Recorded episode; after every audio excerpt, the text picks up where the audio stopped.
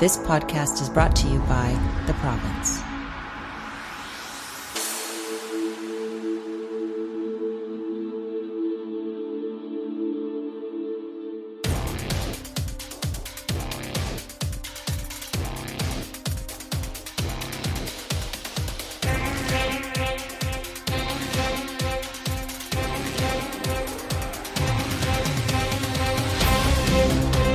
Listening to Keyboard Kimura, the official mixed martial arts podcast of the province. Here are your hosts, Paul Chapman and E. Spencer Kite. Welcome to Province Sports Radio, Keyboard Kimura edition. I am Paul Chapman, joined by our expert uh, UFC MMA uh, writer, Spencer Kite. Spencer, how are things for you today? Going well. How about yourself? Ah, pretty good, pretty good. It's um, man, I tell you, I know we just finished the World Series, but I just adore this time in sports. There's so much going on. You know, the NFL's getting really interesting.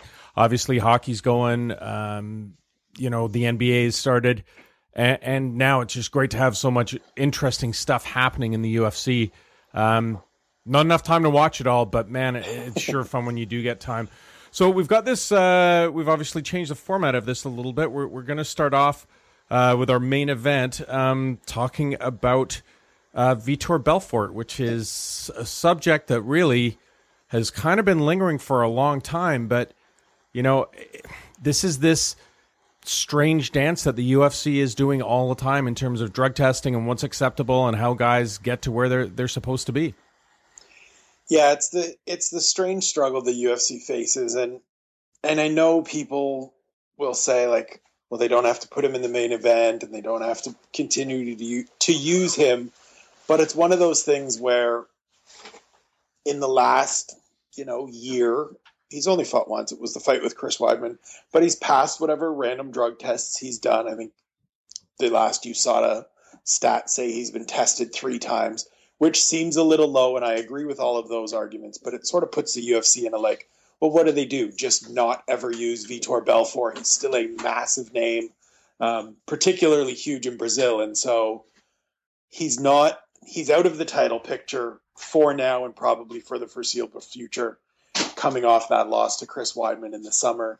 But he's still a big name, so they have to book him. But at the same time, every time you book Vitor Belfort, we get this the same crush of narrative that we've been dealing with for, as you said, three or four years now of the TRT, the past drug drug suspensions, and it just becomes insufferable to me. Like I'm t- I'm tired of it. I like I feel like we know it feels, and I, and I wrote it this week. It feels like he's the Lance Armstrong of MMA, where we know how everybody feels, but there's nothing right now that that has been officially proven or can be done about it. And so we're sort of stuck in that same position of here's Vitor, here's the story that everybody knows. Can we kind of just look at everybody else? Is is the way I always feel about it.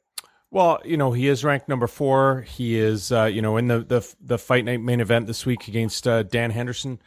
But what what's I think what's odd to a lot of people, Spencer, is that whether you believe it or not, he claims he has this low low testosterone medical condition, which is why he's always kind of leaned towards supplements that he says, you know, aren't cheating. They're just leveling the playing field. and we've seen a couple of other guys with this, but it's always had this awkward situation where you can't fight in Las Vegas because they don't buy that kind of thing. It's sort of like, you know, sucks for you that you have this medical condition, but you do. So you can't fight here. Oh, but we will let you fight there because you're a great fighter. I, I, I, I do find it fascinating. Um, but there's an assumption, I think, in, in MMA, much like there is in, in football, that everyone's on them. Everyone's on some sort of muscle building recovery type of help and they just mask it. Is that fair or is that just a perception that's never going away? No, I I think it's fair. I think that perception exists. And I mean the thing with Vitor Belfort is there's no denying that in 2013 he was on TRT. Several fighters were. He fought exclusively in Brazil that year. Had three tremendous performances, all head kick knockouts against Michael Bisping, Luke Rockhold, and Dan Henderson. And that elevated him into title contention. Then Nevada banned TRT, so he had to and and he tested positive. He had elevated levels of testosterone for a, a random test, so he had to pull out of the initial fight with Weidman. That ended up taking a year and a half to finally come together. And I think Vitor has sort of become the guy and has become the face of the TRT era. Like he was the only guy on it. And maybe it's just that people think he's really the one he's the one that you can see kind of the tangible benefits and you can see the physical change in him. He looked like an action figure during that year. And then you saw him on the scale at UFC 187 and he looked like what I would think 36, 37, 38 year old Vitor Belfort would look like. In good shape for a 38 year old, but not, you know, action figure physique that, that we had seen. And his performance was the same. And so I think there's that constant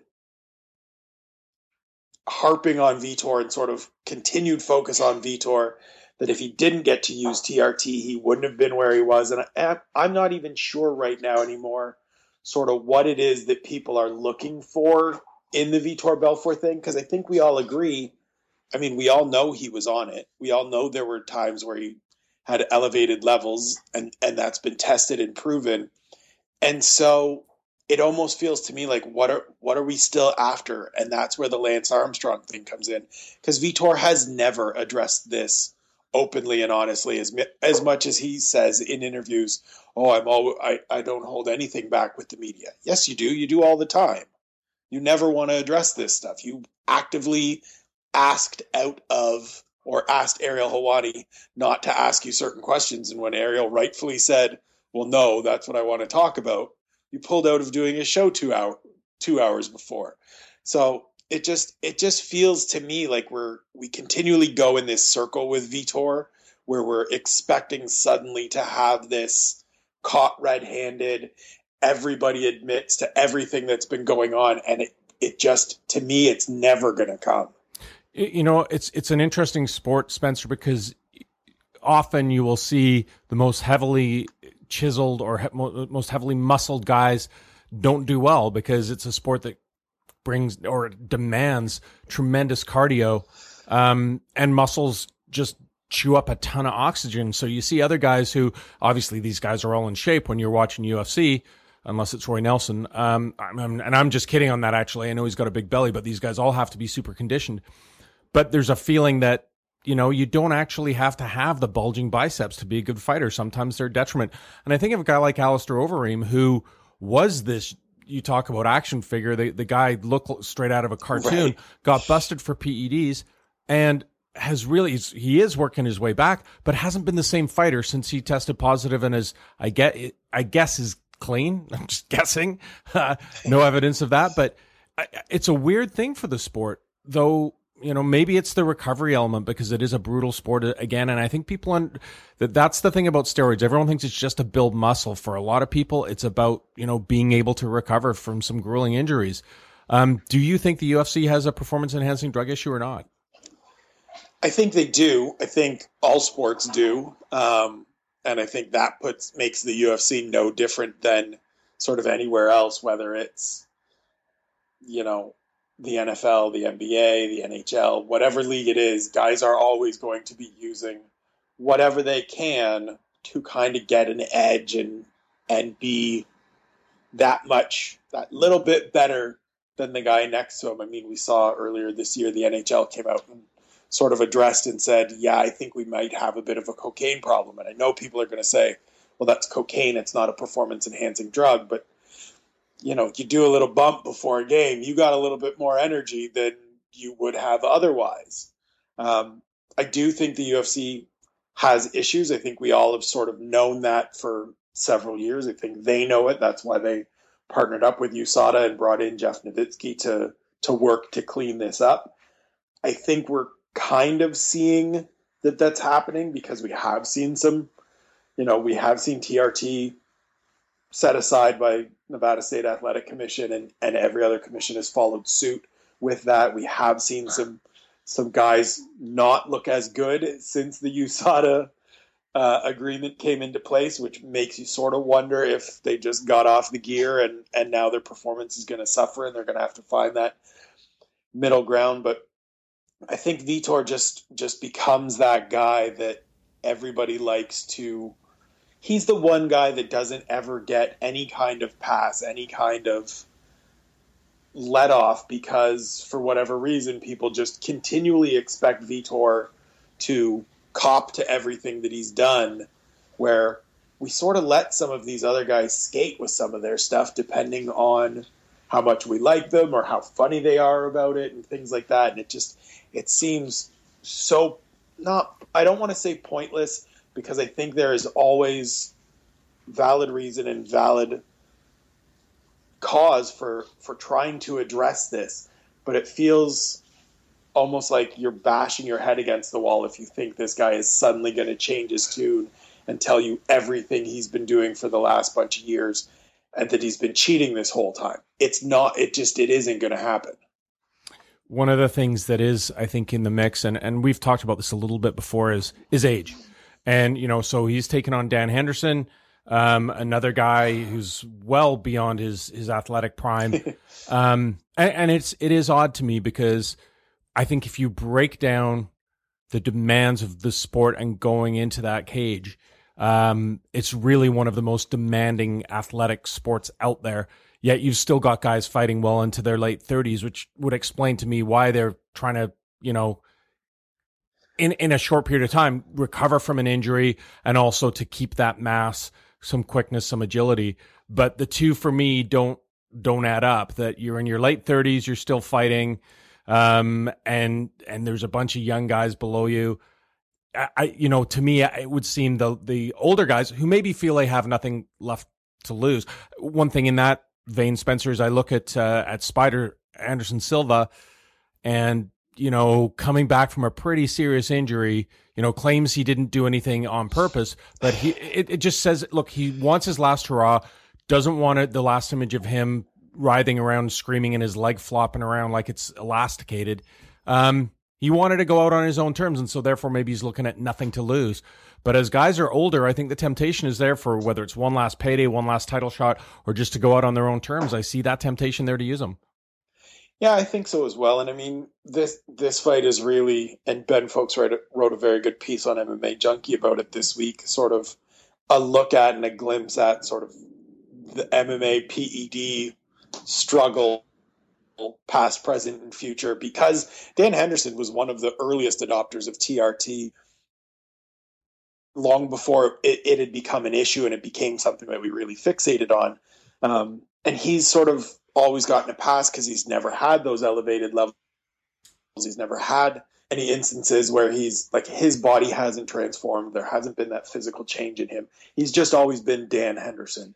And so it's really interesting because I agree with you. I think sort of, I mean, I, Anderson Silva still hasn't admitted this and, and probably won't, but I'm, I'm of the belief, and I think we talked about it at the time, coming back from an injury, looking to recover faster, looking to get back in the cage, as you said, and have that last fight go out on his terms.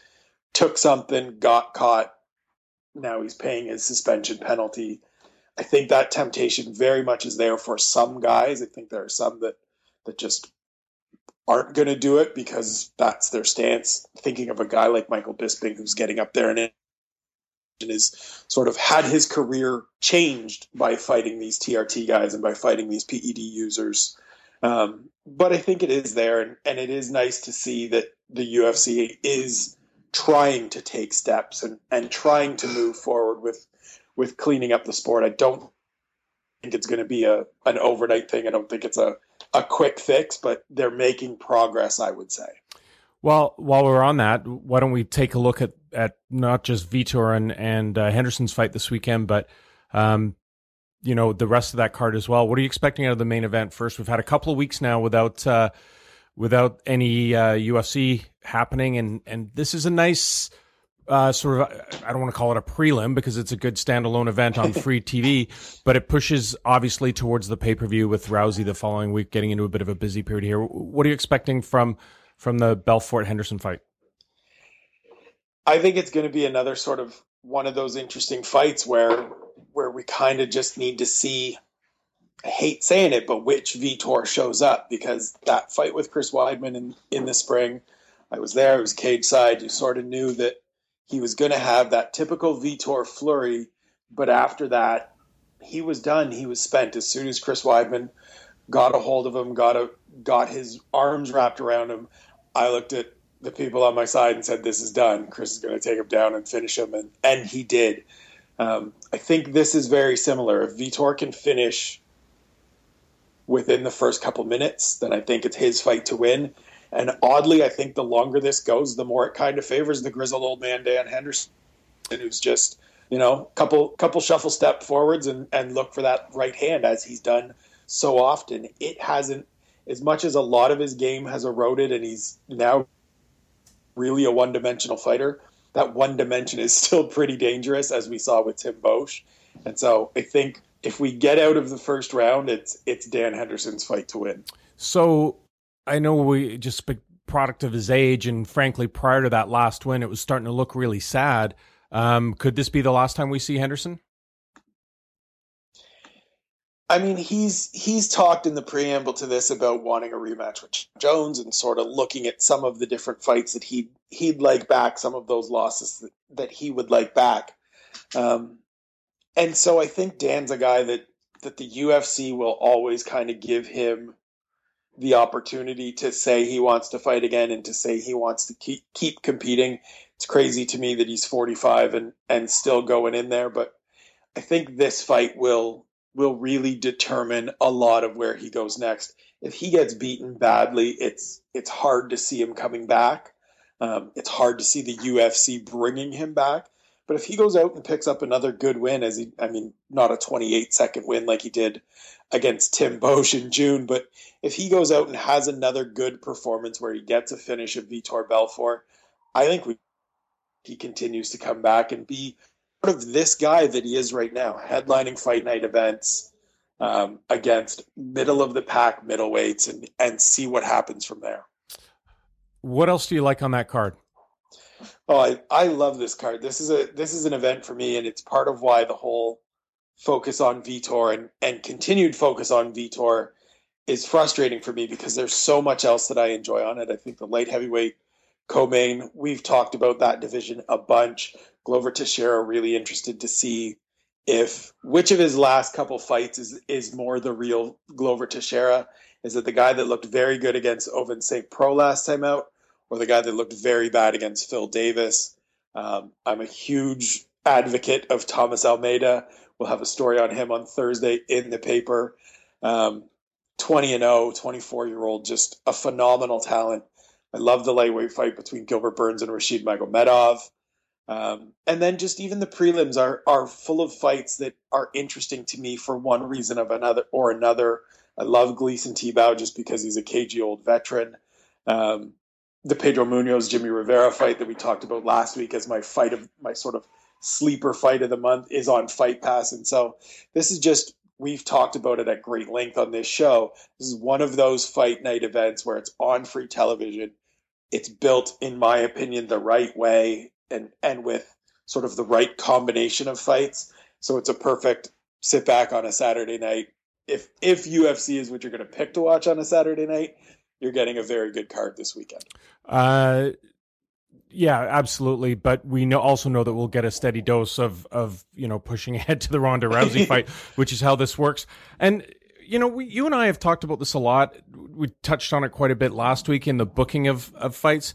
And this is where you do look at a Dan Henderson and you say, well, it is a name, right? So we shouldn't gear everything always towards the casual fan, but there's a chance of some of the guys you've mentioned here. These are the these are the uh, events where you want to kind of maybe get familiar with a guy that you weren't familiar with that might intrigue you to pay attention to or even buy a, a pay per view next. Is there a young guy on this card that if someone is deciding should I or shouldn't I watch it, that you would say keep your eye on?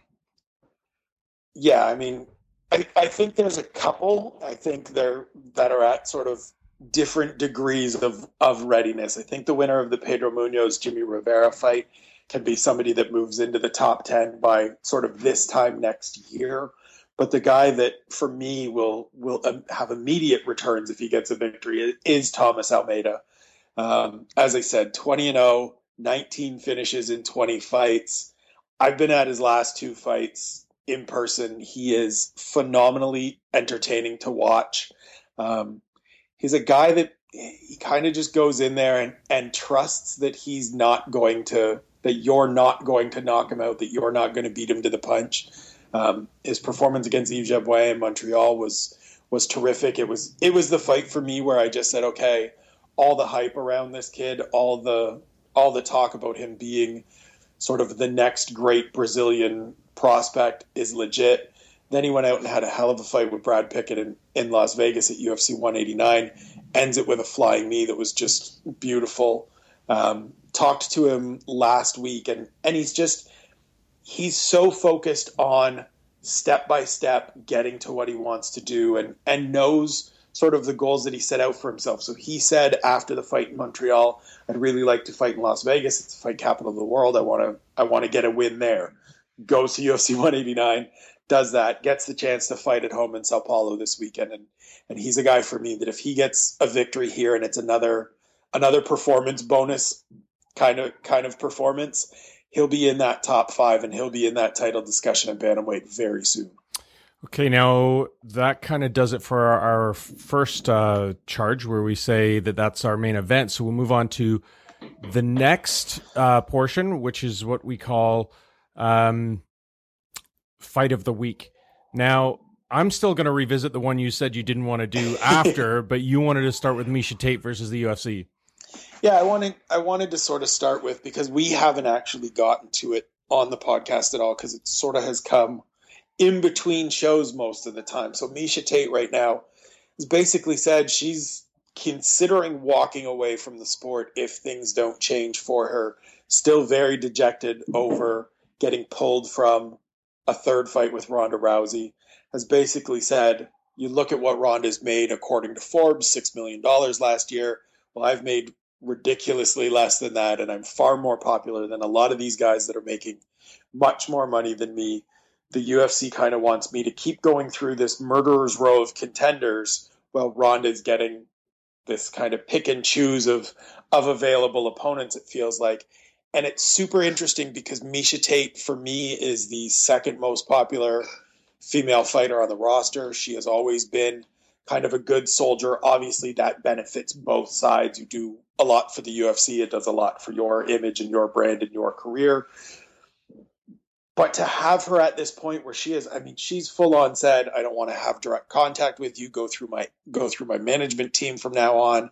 I'm not taking this Amanda Nunes fight that that people were, you know, expecting me to take and and pushing me to take it's crazy to me. It's also as as Jeremy Botter said on Bleacher Report today. It's really commendable because we haven't seen a fighter really take this stance and take control of their career, sort of in the wake of the UFC, kind of doing them dirty and saying, you know, going into that Jessica Eye fight, it was the winner gets Ronda. Coming out of it, it was, yep, you've earned your third shot at Ronda. And then a couple weeks later, we find out, nope, it's going to be Holly Holm Miesha found out like the rest of us by people texting her and Twitter blowing up um, after Ronda was on Good Morning America. So it's really interesting to see her take this stand, and I can't wait to see sort of how this plays out going forward because I don't think it's going to be just one of those things where the UFC says, I mean, they have made November on Fight Pass about Miesha Tate, which is sort of one of those like all right, you're trying to you're trying to make it better, but but highlighting her on Facebook or on Fight Pass really just isn't enough. Um, but I also don't think it's going to be a thing where they just throw a bunch of money at Miesha Tate and all is forgiven. So it's going to be interesting. Well, it is Spencer, but first of all, and not only is it commendable that she did it, I think it's commendable that a woman does it because I just think that the UFC as an organization do bully fighters. Um, to do what they and cha- uh, they change their mind however they want. However, what are our options? I guess going back to to Strikeforce, but you know, typically if you try and take on Dana White, he comes off as pretty petty and vindictive. I don't necessarily know that she could win that fight. And I don't know that she could win the fight against Ronda either. I, am not that I'm terribly conflicted on it. I think once you're promised something, you should probably let that happen. But look, she lasted to the third round against Ronda, but and she's looked good since then. But I still think we say there's Ronda and there's everyone else. So I mean, she's still there. There's absolutely the possibility of another fight.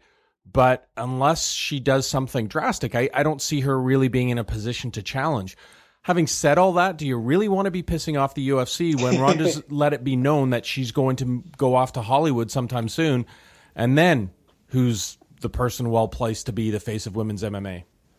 Well, and, and I do think Miesha would would be that person sort of to be to replace Ronda if she comes along. And I don't think she can beat Ronda either. But the thing with the third fight is you get that. So let's say she was in this fight coming up next weekend. She then is on all of these media calls. She then is in all of these promotional trailers. It's it's then Rousey versus Tate, so your name is associated with it. Your name is affiliated with it. You get the increase in in attention. You get the increased Reebok sponsorship pay. As ridiculous as that has to be, as like a factor in this, you get more money for being in the co-main of or for being a title challenger, and it's more than Miesha Tate makes now. Well, and so and Spencer, there's those little elements as well. Yeah, I just want to jump in on that. I think once when people do see the numbers, it, I mean, not only is it flabbergasting some fans, I think other fighters have to say seriously when you, and I know that there are hidden bonuses that but we that we don't know about. But when you you look at what Rory MacDonald was paid and what he went Yep. through versus what you see what Mendes and McGregor made on that fight, it's tremendously inequitable. Well, and, and that's the thing. And so you say, what what options does she sort of have? I'm not sure what her current contract status is in terms of how many fights she has left.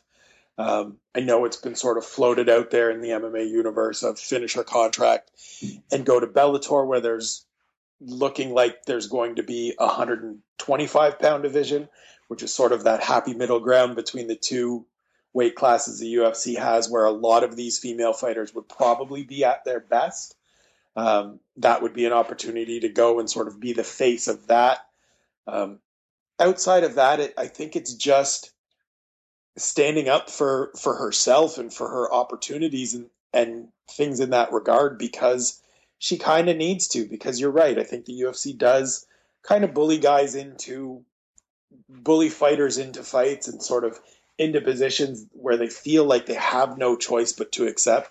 Miesha Tate's in a position where she has a little bit of leverage. She has enough name recognition and enough brand value that she can kind of push back a little bit. And it's going to be interesting to see sort of how all of this plays out in the next couple of months as as sort of we see if the UFC pushes back or if they just say, well, Miesha can Miesha can sit out and she can hang out because, you know, every time you decline a fight or turn down a fight, it adds a couple months to your contract. And so it'll be interesting to see where this goes. Well, and and the one thing is, Spencer, it's hypocritical. It's not fair.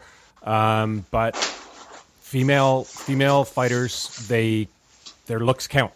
They do in, in the marketing of it, and uh, Ronda will always stand on, alone on her ability. We know that, but it does. It certainly helps for her to go on Jimmy Fallon and and to make appearances in Howard Stern and and you know uh, any other mainstream TV show that she has the look as well. And I, I believe it's part of the allure and mar- marketing. Paige VanZant, and that is something Miesha has on on her side.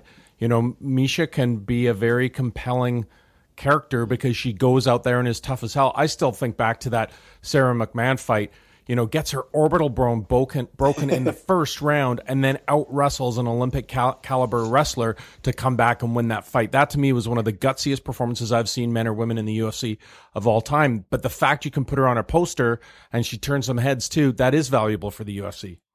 Oh, it a- it absolutely is, and that sort of the other part of it for me. Why why I'm so impressed with her doing it and so intrigued by by how this is going to play out because we talk all the time about the UFC's need for stars, their need for recognizable people. Um, a lot of people in sort of discussing this, and some of the guys at Bloody Elbow have broken it down sort of segment by segment and quarter by quarter for her Fox fight with with Jessica Eye, and it sort of the ratings show that she does better numbers now. Mind you, this is pay per view versus live TV, but does better numbers than some of the champions that just haven't really caught on. And and can you really afford to kind of burn someone that I would say is in the top ten most recognizable fighters in the UFC? Whether that's you know, good, bad, or otherwise, in terms of how well the UFC has promoted some of these champions and some of these other fighters that have maybe accomplished a little bit more. Miesha Tate is a big name. Miesha Tate is a recognizable face and a recognizable fighter. And so to me, you kind of want to keep those people around and you kind of maybe need to sit back and and start addressing some of these issues that people are bringing forward a little more earnestly because she makes very good points. It sucks for her to sit there and have Dana White turn over to her in Chicago and say, You've earned the third fight, you've earned your opportunity to fight Ronda again, to start getting pumped for that. And then two weeks later, have them, or whatever it was, a month later, have them pull that out from under the rug. And, and you're just like, where, and they didn't tell you. It just, it becomes a like, are, are you kidding me? Well, absolutely, and it's nice to see someone stand up for themselves that way. But as I said before, I don't, I don't know where that will leave her with Dana White. Right, right. Um, now you originally had the Jones Cormier stuff down, which you've written about at, at your blog, uh, Keyboard Kimura at theprovince.com. But, um, and then you switched to the Miesha stuff, which had bubbled up this week. But I still want to, I still want to touch on the Jones Cormier thing. I'll tell you what I, and, and if people missed it, it just kind of started innocuously on Twitter uh, Albuquerque Jones's new uh, new gym. They were or they were opening a new facility. Um, you know, a guy you know, Brandon Gibson was involved, was talking about it, and all of a sudden Daniel Cormier jumped in and kind of inserted himself in the story, and then Jon Jones answered back and answered back and didn't delete it. Um, but I thought what was funny was you know, Cormier, who always claims to be taking the high road, starts bringing up his criminal record, saying, Yeah, I'd like to fight you right now on the street, but you know, we, we don't we want don't you violating your parole. parole, buddy. Um, and then it, it degenerated into some more stuff. But what I liked was that Jones wasn't apologetic about it afterwards. That he, you know, although he claims to have changed and he's training full time and everything else, that doesn't mean he's trying to be Mr. Nice Guy here. He's not hiding his contempt. And you see, you know, Bloody Elbow has a video this morning of him deadlifting 585 pounds um, talking there are everyone's talking about how hard this guy is training in the gym that they've never seen him more focused more determined uh, maybe this is all laying the way for a move up to a, a, higher weight class and to be that heavyweight kingpin that the UFC has been searching for for so long. Uh, maybe it's just cheaply selling a fight, or maybe these guys just don't like each other. But I find it good for the sport. I find it good as well, and and I agree. I like the fact that I think we're we're seeing more of the authentic Jon Jones than we have in the past. Um, it's it's similar to the talk trash, post stuff on social media, and then delete it. Jon Jones. Just now, he's keeping it up. Um, I also like that he has said a few times this week, and sort of in interactions with people on social media, he's starting to at least say that he recognizes he was living a stupid life and he was do- making some stupid mistakes and he's working to correct that. So those are positives as well. Um, I thought it was good fun. I thought it was was amusing back and forth between them. Um, DC doing a horrible Photoshop job of the new ja- of the new Jackson Wink MMA Academy, which I hear is just a ridiculously beautiful facility. Um, Brandon Gibson then jumping in and saying, hey, I, I was with Jon at my favorite diner at my favorite restaurant here in Albuquerque. Um, I think it's I think it's one of those things that this now is, and what I wrote about it earlier in the week was just okay. We've we've got them back going at each other, and that that fire has been sparked again. Now we need to get the fight booked, and we need to get them get a date that we can circle because as much fun as this was over the weekend and amusing as it was this first sort of rekindling of it now that Jon is back. I don't want to go through six months of this. I don't want to go yeah, through absolutely. eight months of this. I would like to see them fight. I mean, I think the latest date that they would probably go is if they get this New York thing at Madison Square Garden. That makes perfect sense. DC has said he doesn't want to do that, so maybe we get it in March somewhere. Um, historically, that has been a, a Texas show, a Dallas show. Um, but I I just don't want to see it drag out until July because between now and then this will go from being amusing to okay, yeah, we get it to oh my god, could you please stop and just fight already? Like and the analogy I made was was the Conor McGregor Jose Aldo thing. We got through that as we were going through their world tour, it got to the point of like, oh my God, they're not fighting till July and it's only March. this is insufferable. And so hopefully we get this fight sooner rather than later because I do think it is the fight everyone wants to see. I think it's the fight the division obviously needs. And it's it's a fight that really holds a lot of sway on that division and what happens there going forward.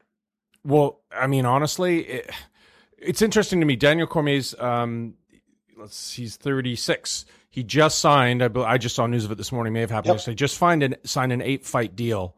Now he's claimed that he wanted some time off here. Presumably, his next fight is going to be against Jones, whatever that time frame is. But so he's looking to me to fight thirty. You know, to do four fights a year. I think was is too much. Maybe yep. three, maybe two. So you're looking at a guy who's going to be fighting into his 40s probably. Um, but the the stuff about Jones intrigues me as well. You know, a guy who's pushing the weights that hard does lead me to believe that he's starting to think about heavyweight. So you're absolutely right about this. He wants his belt back. He wants to beat Cormier. Maybe there's a rematch with Gustafsson. Um, you know, the heroic loser who does these great, right. great legendary fights but can never seem to win. But then I think, yeah, you might look at Jones and saying, okay, well, he's moving up. Yeah, I think there's only a couple fights that that sort of remain for him in this division. Obviously, the rematch with DC. We'll see how it goes. If Cormier happens to win, we'll get a trilogy there. I still am interested in the fight with Anthony Johnson because that's a guy with, as we've talked about at great length, crazy punching power that that you know we saw him drop Daniel Cormier with the first shot in their fight. I'd like to see Jon Jones against a guy like that. Then there is, as you said, maybe the rematch with Gustafsson. We'll see and this is this is the other part of why I really want to see this fight come together soon because I want to see what happens with a guy like Ryan Bader who coming off a win over Rashad Evans rumbles actively trying to get him in the octagon in a number one contender fight.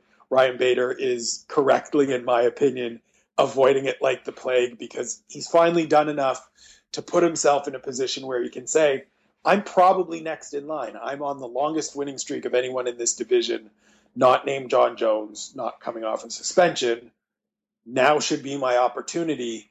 But he's obviously got to wait to see what happens with Jon in DC, and that kind of puts him in in a bit of a a tricky spot because if they do wait and do that fight in July, Ryan Bader's got to fight, and the only fight that makes sense is Anthony Johnson, and probably there goes your winning streak. So hopefully this this plays out. But I agree. I think I think the future, the long term future of Jon Jones will be moving up as we discussed, I think last week or maybe two weeks ago. Do you not like Bader Gustafsson? Or is is the timing not right because he's going to need time to recover from his last fight? I just don't think that uh, I'm I'm rarely a fan of putting a guy that's on a big winning streak against a guy that's coming off, even though it's a harrowing loss and, and it's a championship fight loss.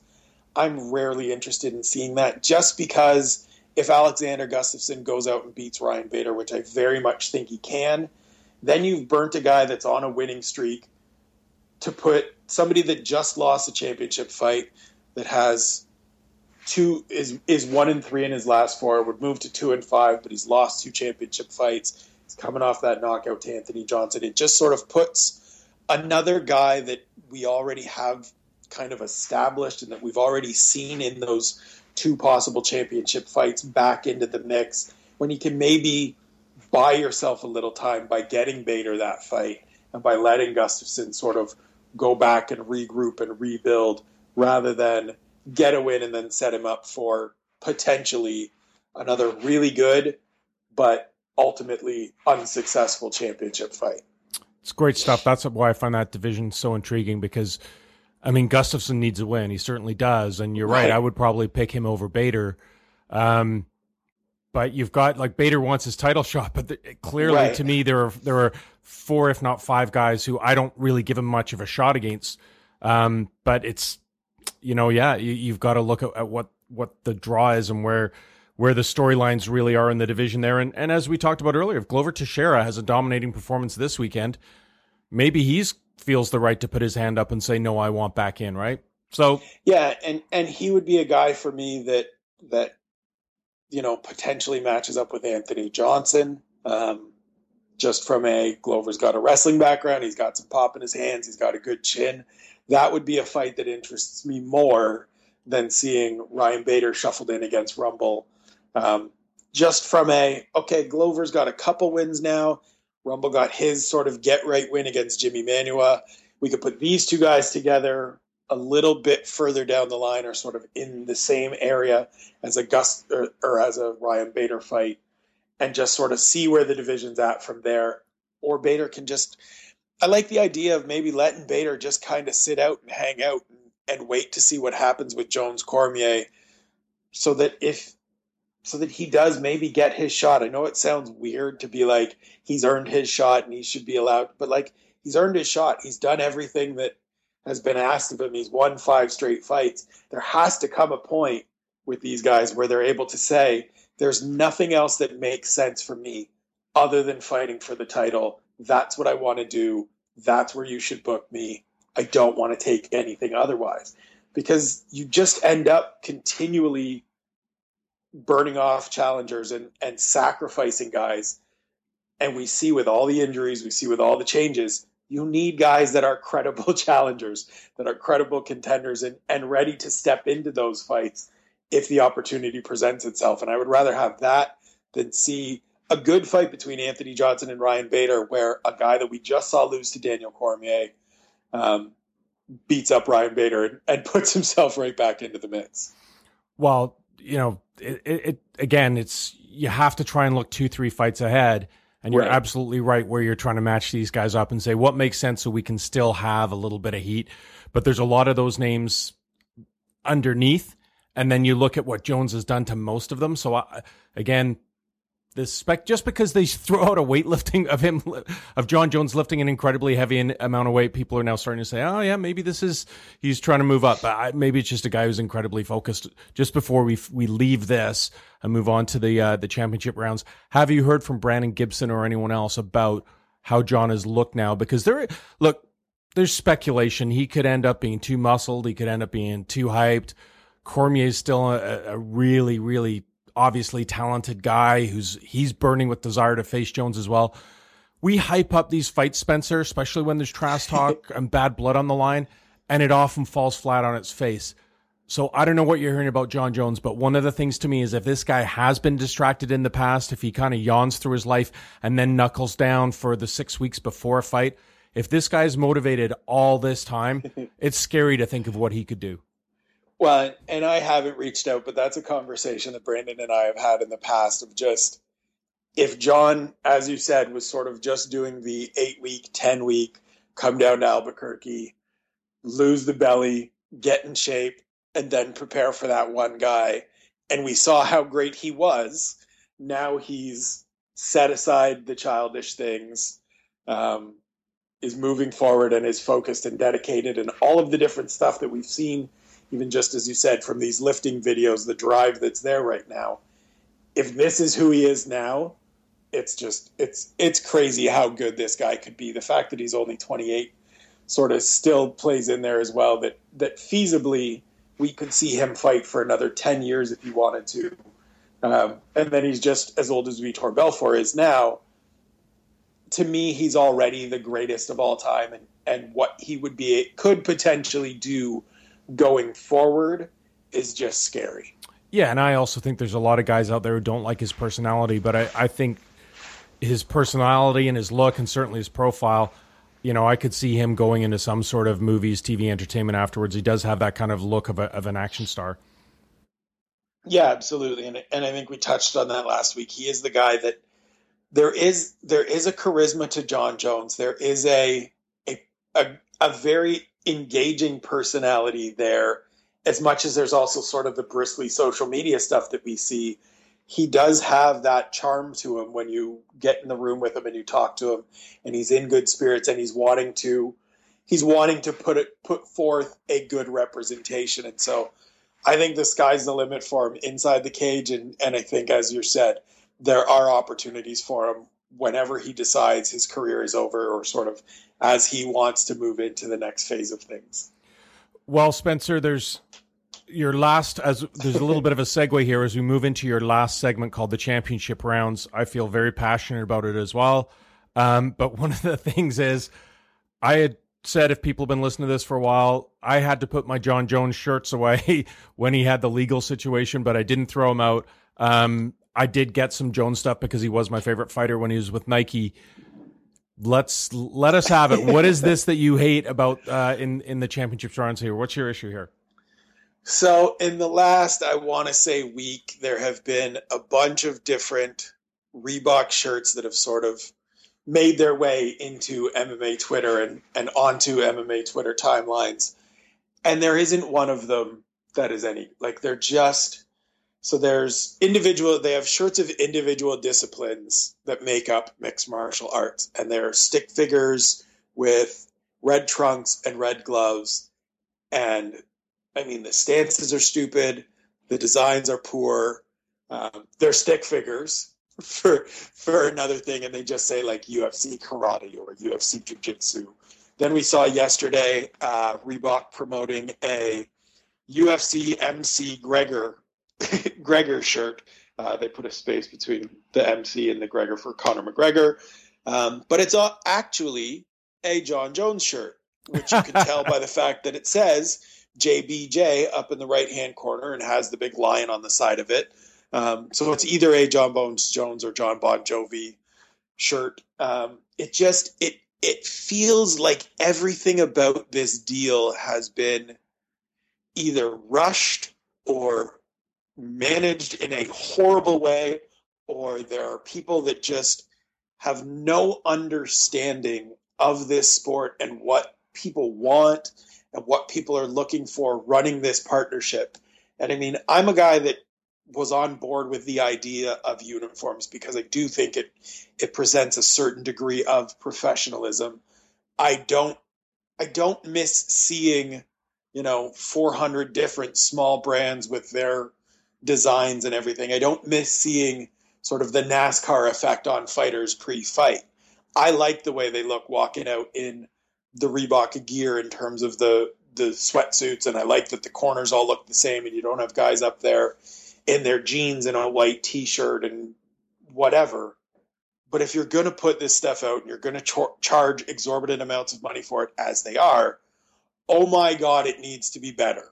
Because right now, and, and some people on Twitter, Front Row Brian, various other MMA Twitter personalities are actively doing the like, is this, are like, are they just actively trying to screw with us now? Like, are they trying to make this as bad as possible? Or is this just what we have that reflects so horribly on the UFC and so horribly on Reebok and this partnership that it just becomes a farce of like, this is the deal you got. This is, if you're supposed to be, as we've talked about a great deal on this show, holding yourself on par with the NFL and the NBA and, and other major sports leagues, and this is the material you put out from your licensed apparel producer, it's brutal. Like it's just it's I can't understand how anyone would buy some of these some of this stuff. Well, that that raises the issue. I mean, I'd love to see their their merchandising numbers. Um, you know, I, I have not I've yet to see anyone in any of these shirts. I mean, you go to these events. Uh, I don't know if you see people walking around in them. Um, I think it's okay to be with, you know, a, a, one uniform designer but they they need more style, they need more personality, they need more substance. You go to the NFL shop, which is the one that they're always comparing themselves to. You can go on whatever your favorite team is, and they have literally a hundred different styles of T-shirts. The stuff to me just doesn't look good, and I don't see people wearing it. And you're absolutely right. There's a the, the goal is to professionalize things, but it's been shoddy. It's looked cheap, but frankly, I don't think it's connected with uh, with the fans at all. I don't think it has either. And I mean, you see, you go to events and you see sort of a handful of people wearing the biggest names. So obviously, UFC 189, you see some people with Conor McGregor shirts. Um, I've seen a couple people with Rory MacDonald, Rory MacDonald gear, but it's not like an NFL game where you show up to a home field and a third of the crowd is in their jersey with their favorite player or their own name on the back. It's it's it's not at that level. It's never to me. It's never going to get to that level. Um, I think, as you said, there there's so much that they can do to make this better that I want to see if when we get closer to the sort of one year mark of this, they make some drastic changes because the, the really funny thing is is walking around at the UFC Expo in July, there are some really good shirts. Like I know I took a picture and put it up on Instagram of a really good Rory MacDonald shirt. Uh, Maple Leaf in the center, circular banding around it with his name and his nickname. Just a nice, clean, easy to wear shirt that you could wear out that it doesn't look like, you know, the old affliction stuff did or the old tap out stuff did. It also doesn't look like these cheesy stick figure UFC fighter shirt, UFC discipline shirts. There needs to be more of that and less of the junk that is getting put out. And whoever's, you know, in control of the UFC store and that website and the Reebok end of it of sort of titling who these shirts are, they need to do a better job because like we all thought getting some of the names wrong for that initial launch. All right, you cut them a little bit of slack. Like it's not acceptable because you got to get the names right. But all right, so you went with Kevin Swanson instead of Cub Swanson. He never gets called Kevin, um, and little things like that. But to still, but to be labeling a Jon Jones shirt Conor McGregor is just like we're at the point where the kinks should have been worked out. We should be starting to see kind of the next phase of okay, here are the improvements we can make, and instead we're continually seeing this junk that just makes you think, oh my god, how is this the deal that the UFC got? Yeah, and when when Jones was a, had an individual deal with Nike and he even had his own shoes, um, yeah, it was professional. It was it, it, it had the Nike cachet with it, but there was it, there was some real individuality to it. It looked good. It's stuff that you would you know you would want to walk around in, and and I don't know if Reebok's leading the charge or if they're following some direction from someone at the UFC, but they need to get it sorted out because much as you said, you'd seen some cool Rory MacDonald stuff.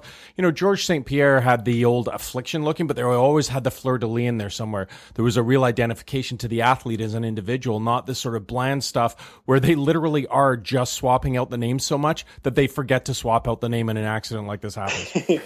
well, and, that's the other thing. So at the expo, they had this giant wall of t-shirts basically of of all the different stuff that's out there. And alongside that really cool Rory MacDonald shirt is basically every re like every specific Reebok athlete. So the people that have individual Reebok deals with the same style of shirt. So it's a picture of them with their name basically layered on top of it over and over and over again. So you've got McGregor, you've got VanZant, you've got Hendricks, you've got Pettis, and it's like, really, you can't find a way to individualize these so that they're appealing. Like, Dethrone did a great job with Conor's shirts when he first came out with the stick figure with the hands up. I mean, you even if you just want to play on sort of nationalist and, and traditional ideas of the Irish and use a four leaf clover similar to the maple leaf in the Rory MacDonald design, or find something about each of these people that lets them be a little bit differentiated, as you said, with the Jon Jones stuff, with the you know Bones nose and stuff like that. Give them something other than just continuing. Like to me, as much as I understand that uniforms make for sort of homogeny and, and uniformity, hence the name, there are ways to still individualize these and, and make them a little bit different. Everybody in the NFL wears a uniform, but every team looks different. Absolutely. Every team has a logo, something that you can identify with that it's, you know, they're all made by the same person, but they have their own signature colors, they have their own signature look, and that's what you identify with. And right now, all of this Reebok UFC stuff is you see UFC, you know it's UFC, you know it's Reebok, you have no idea who it is, or it's just the same generic stuff where you could you know, you buy that Conor McGregor shirt with his picture on it, and there's somebody next to you that has the same design, but it's Anthony Pettis. It just feels like wasted opportunities and, and really a missed opportunity so far to do something really good with, with this deal and, and moving forward in this direction. Yeah, it's good stuff. So before we let everyone go, Spencer, anything else on your radar this week? You've been pumping out at Keyboard Kimura. So at theprovince.com, go find Spencer's stuff there. Also follow him on Twitter to track down all the stuff he writes at Spencer Kyte, K Y T E. But anything else on your radar this week before we say goodbye? just looking ahead to, as you said off the top, getting started with with four weeks in a row of, of events and, and seven events in the next six weeks, um, getting into that home stretch of of finishing this year, hopefully with a bang. Hopefully, we don't get any more injuries and we get all these fights that we're looking forward to. Sounds great. So, thanks for listening, everyone. Uh, next week, we'll be able to look back on some of this stuff and also preview the Ronda Rousey fight. Um, you know, who knows? Maybe we'll even debate whether it will fit in a whole Twitter video or not, whether we'll get past that stage. Certainly interesting again. Ronda, I see her saying that she wants to showcase her boxing. It's one of these things where give me a challenge and say she's a, a boxer and I'm not. She's going to try and, and maybe prove a point, And that's always fun, always worth seeing. So we'll look forward to that next week. You've been listening to Keyboard Kimura, the official mixed martial arts podcast of the province. Read the Keyboard Kimura blog on theprovince.com, follow them on Twitter at Keyboard Kimura, or visit them on Facebook at facebook.com slash keyboardkimura.